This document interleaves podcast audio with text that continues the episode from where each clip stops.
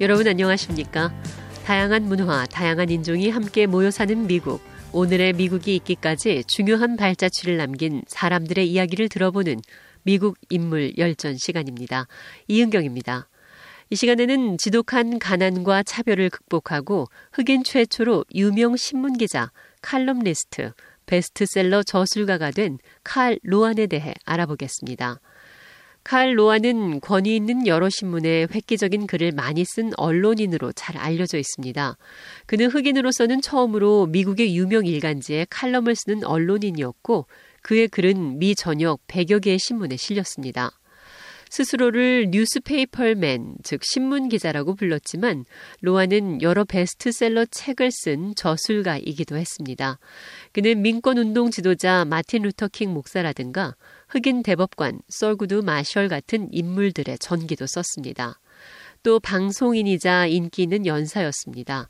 50년 동안 미국의 정치 문제를 다루는 텔레비전 주간 프로그램에 출연했습니다. 또 미국의 인종 관계와 가난한 서민, 소수민족의 목소리를 전하는데 큰 기여를 했습니다. 칼로아는 아프리카계 미국인들을 위해 여러 분야의 길을 열어주었습니다. 그 자신은 존 F 케네디 대통령 시절 흑인으로서는 최초로 국무부 부차관보를 역임했습니다. 또 흑인 최초로 미국 해외 공보처 USIA 처장이 됐습니다. 미국의 소리는 당시 USIA 산하 기관이었습니다.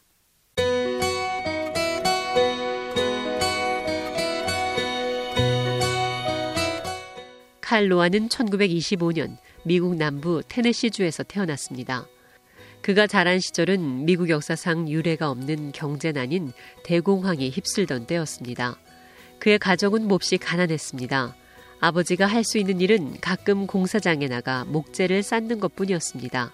어머니 또한 일할 기회가 없었지만 있다면 백인 가정에 가서 청소를 해주는 것이 유일했습니다. 집에는 전기나 수도도 들어오지 않았고 전화, 라디오도 없었습니다. 칼은 때때로 배가 고파 음식을 훔치기도 했고 근처 목장에 들어가 소의 젖을 마셨다고 회고했습니다. 가난한 집에 시계가 있을 리 없었습니다. 로아는 기차 소리로 학교에 갈 시간을 알았습니다. 그러다 보니 기차가 늦으면 학교에도 늦었습니다. 나이가 들어갔지만 그에게는 희망이라는 것이 보이지 않았습니다. 특히 남부지방에는 흑인들에게 어떤 일자리도 없었습니다. 학교도 사정이 좋지 않았습니다. 흑백 갈등은 늘 계속되고 있었고 학교도 인종별로 따로 나누어져 있었습니다.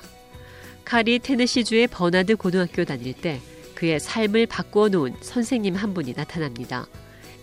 영어와 역사를 가르치던 여 선생님은 흑인들에게는 사용이 금지되어 있는 도서관에서 여러 권의 책을 대출해 주기도 했습니다.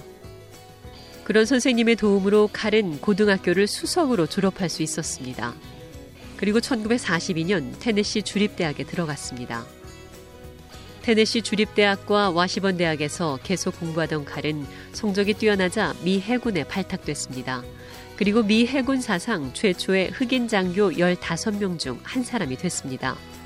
칼은 2차 대전 중 함선에서 복무했습니다. 제대한 뒤에는 복학을 했다가 오하이오주에 있는 오벌린 대학을 졸업했습니다. 그리고 미네소타 대학에서 언론학으로 석사 학위를 받았습니다. 1948년 그는 미네소타에서 발행되는 미네아폴리스 출입은 신문에 들어가 기자가 됐습니다. 칼은 대형 신문사 최초의 흑인 기자의 한 사람이 된 것입니다. 당시 그가 쓴 남부의 인종 갈등에 관한 기사는 존 F 케네디 대통령의 눈에 띄었습니다. 1961년 케네디 대통령은 칼 로완을 국무부 부차관보로 임명했습니다. 케네디 행정부에서 일하다 보니 칼 로완은 자연 린든 B 존슨 부통령과도 알게 됐습니다. 1963년 케네디 대통령이 암살되자 존슨 부통령이 그 뒤를 이었습니다. 1964년 존슨 대통령은 칼 로완을 해외 공보처 USIA 처장으로 임명했습니다. 당시 칼은 미국 정부 내 흑인으로서는 최고위 관리가 됐습니다. 칼 로완은 해외 공보처와 미국의 소리를 맡게 된 것은 생애의 큰 영광의 하나였다고 말했습니다. 로완은 그러나 1년 후 정부를 떠나 신문에 글을 싣는 데 전념했습니다. 그리고 라디오와 텔레비전 프로그램도 시작했습니다.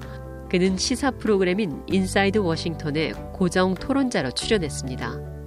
when he changes places with those hostages, I'm going to bomb the living hell out of him. 그는 전 생에 걸쳐 미국의 인권 문제, 인종관계 개선을 위해 강력한 목소리를 냈습니다.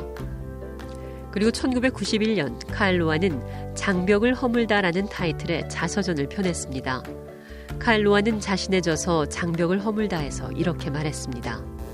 If we're going to get away from the polarization that bedevils this society, if we're really going to extend equal opportunity to all, we have got a mindset in this country where if you talk about 커뮤니케이션 분야에는 흑인에 대한 장벽이 있었습니다.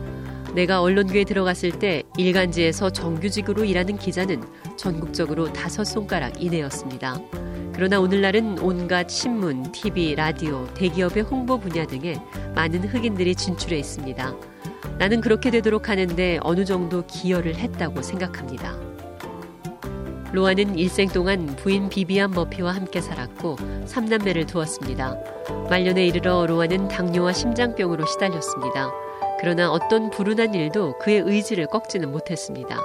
그는 마지막까지도 신문 칼럼 쓰는 일을 중단하지 않았습니다. 칼로아는 2000년 9월 23일 워싱턴 DC에서 타계했습니다.